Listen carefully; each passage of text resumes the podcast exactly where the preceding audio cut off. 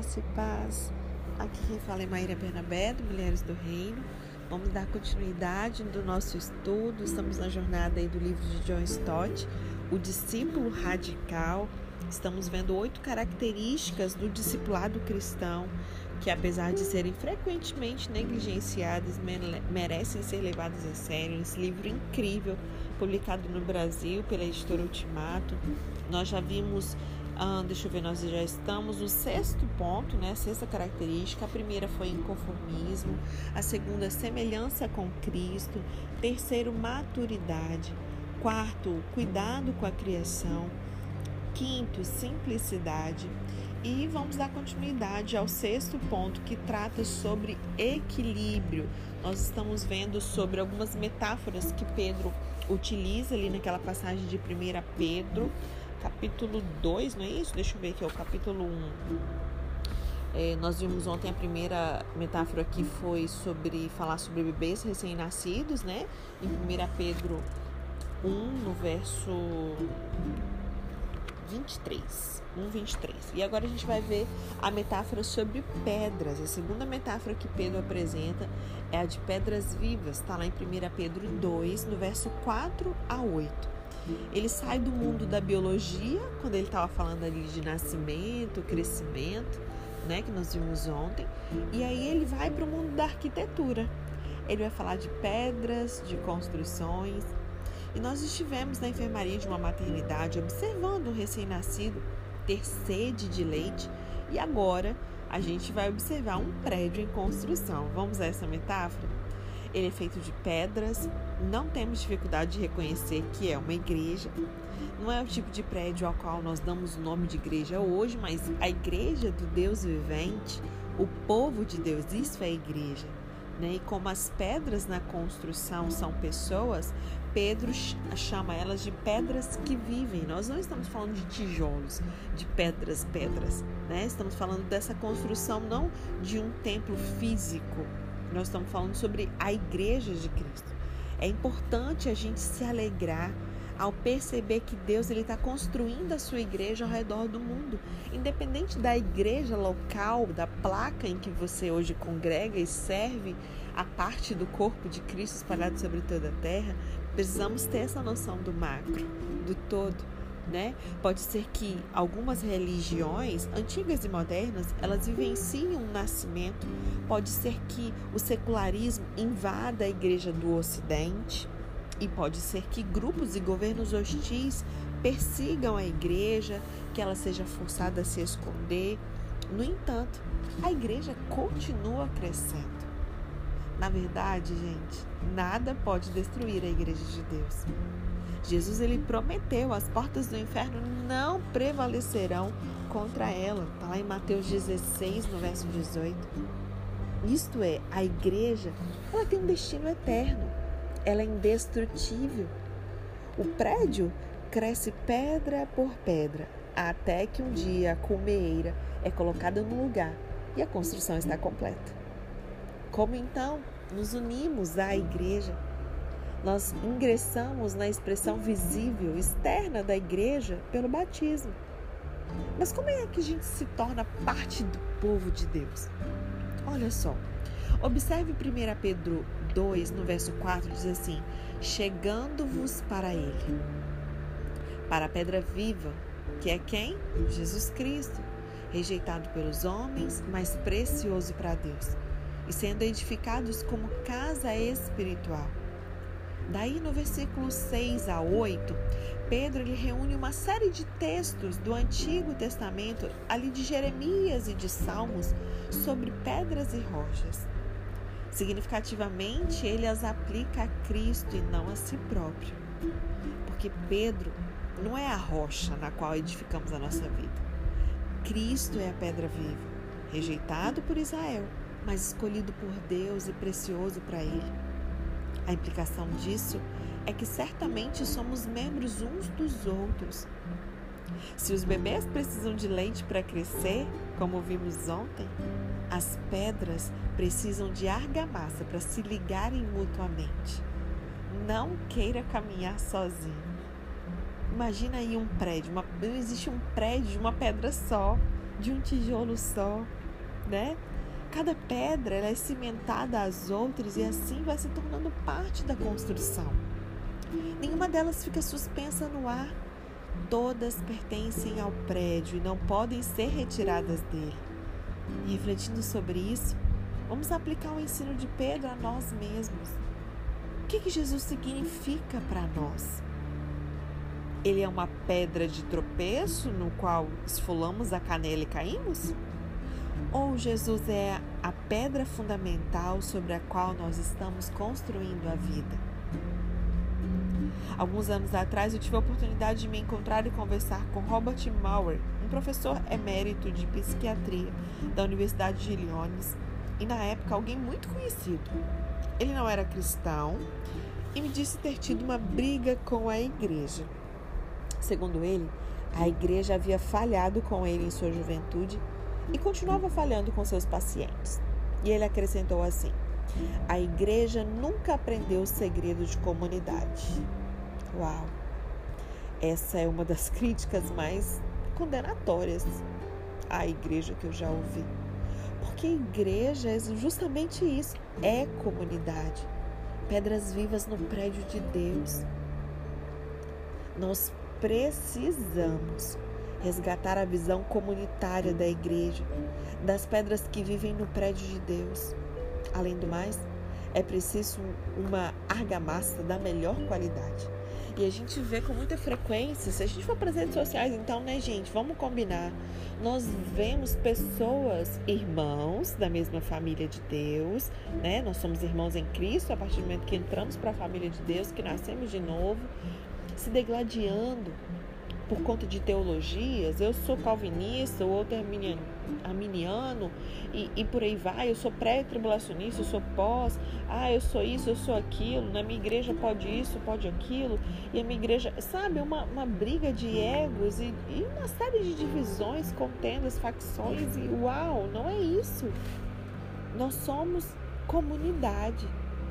Pedrinhas com argamassa ali unidas uma à outra.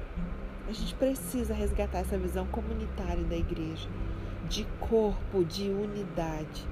Amém? Outra, outra metáfora que Pedro usa é sobre sacerdotes. Até aqui, Pedro nos comparou a recém-nascidos, cujo dever é crescer, amém? Não se esqueçam disso. E também a pedras vivas, cujo dever é amar e se apoiar mutuamente. Agora, ele chega a uma terceira metáfora e aí ele nos compara a sacerdotes santos, cujo dever é adorar a Deus. Para muitos cristãos, essa metáfora causa uma surpresa e até mesmo um choque. Apesar disso, nós não podemos ignorá-la. Pedro ele escreve que Deus nos fez tanto o sacerdócio santo, no verso 5, como o sacerdócio real, ali no verso 9 que o apóstolo ele quis dizer nessas expressões? Na época do Antigo Testamento, lembram, os sacerdotes israelitas eles possuíam dois privilégios. Primeiro, eles desfrutavam do acesso a Deus. Eles não eram como nós. Às vezes eu acho que é, nós estamos assim, entre aspas, muito mal acostumados ou não conscientes dessa aliança que a gente pertence. Nós hoje nós temos livre acesso. Jesus ele abriu esse novo e vivo caminho. O véu foi rasgado mesmo. Sabe, às vezes a gente canta, lê essa passagem, mas assim, sem ter uma consciência muito clara do poder que é isso, do privilégio da honra, do que, que isso significa, a implicação disso.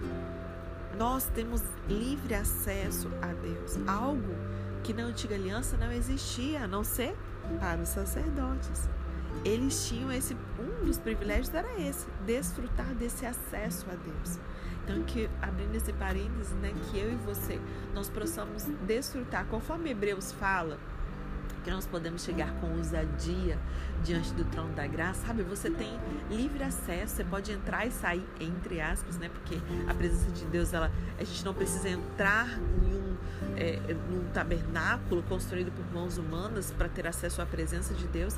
Hoje a presença dele está 100% em todo tempo, 24 horas, 7 dias por semana, aí juntinho com você, melhor ainda, dentro de mim, de você, né? Mas que a gente possa, assim, né, de maneira metafórica, entrar nessa presença de maneira constante, permanecer com essa consciência da presença. Eu sempre falo isso aqui com vocês. O dia que nós nos despertarmos um pouco mais para essa consciência da presença, a nossa vida mudaria muito, né? Então, que isso aqui já venha despertar, gente, para essa realidade incrível que nós vivemos na nova aliança. Mas voltando aqui essa metáfora de Pedro, então um dos primeiros, o primeiro é, privilégio, né, que os sacerdotes tinham, eles desfrutavam desse é, acesso a Deus. O templo de Herodes ele era rodeado pelo átrio dos sacerdotes, de onde o povo era rigorosamente excluído. Apenas os sacerdotes tinham permissão para entrar no templo, e somente o sumo sacerdote podia entrar no Santo dos Santos, ou aquele santuário interno, e apenas no dia da propiciação, não era toda hora, qualquer dia, não. Para salientar, a lei ela prescrevia a pena de morte para todos aqueles, para os intrusos, aqueles que entravam e não tinham esse direito. Isso significa que o acesso a Deus ele era restrito ao sacerdócio e era negado ao povo. Que isso possa mexer com você por dentro, tá? O segundo privilégio era o oferecimento de sacrifícios a Deus. O povo trazia os sacrifícios, impunha as mãos sobre a cabeça das vítimas, tanto para se identificar com elas, olha a identificação aqui de Jesus, né? Lembram disso? A gente estuda sobre isso, injustiça de Deus, para entender essa nossa nova realidade, a identificação e a substituição. Tudo na velha aliança prefigurava tudo que iria acontecer através de Cristo, né? E aí o povo trazia o sacrifício, impunha as mãos sobre a cabeça das vítimas, tanto para se identificar com elas, quanto para transferir simbolicamente a culpa. Porém, só os sacerdotes tinham permissão para matar os animais para o sacrifício.